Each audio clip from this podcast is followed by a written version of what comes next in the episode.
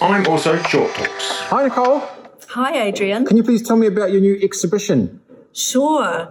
I've got a series of street flags on Durham Street in Tauranga CPD until ooh, the 12th of November 2021.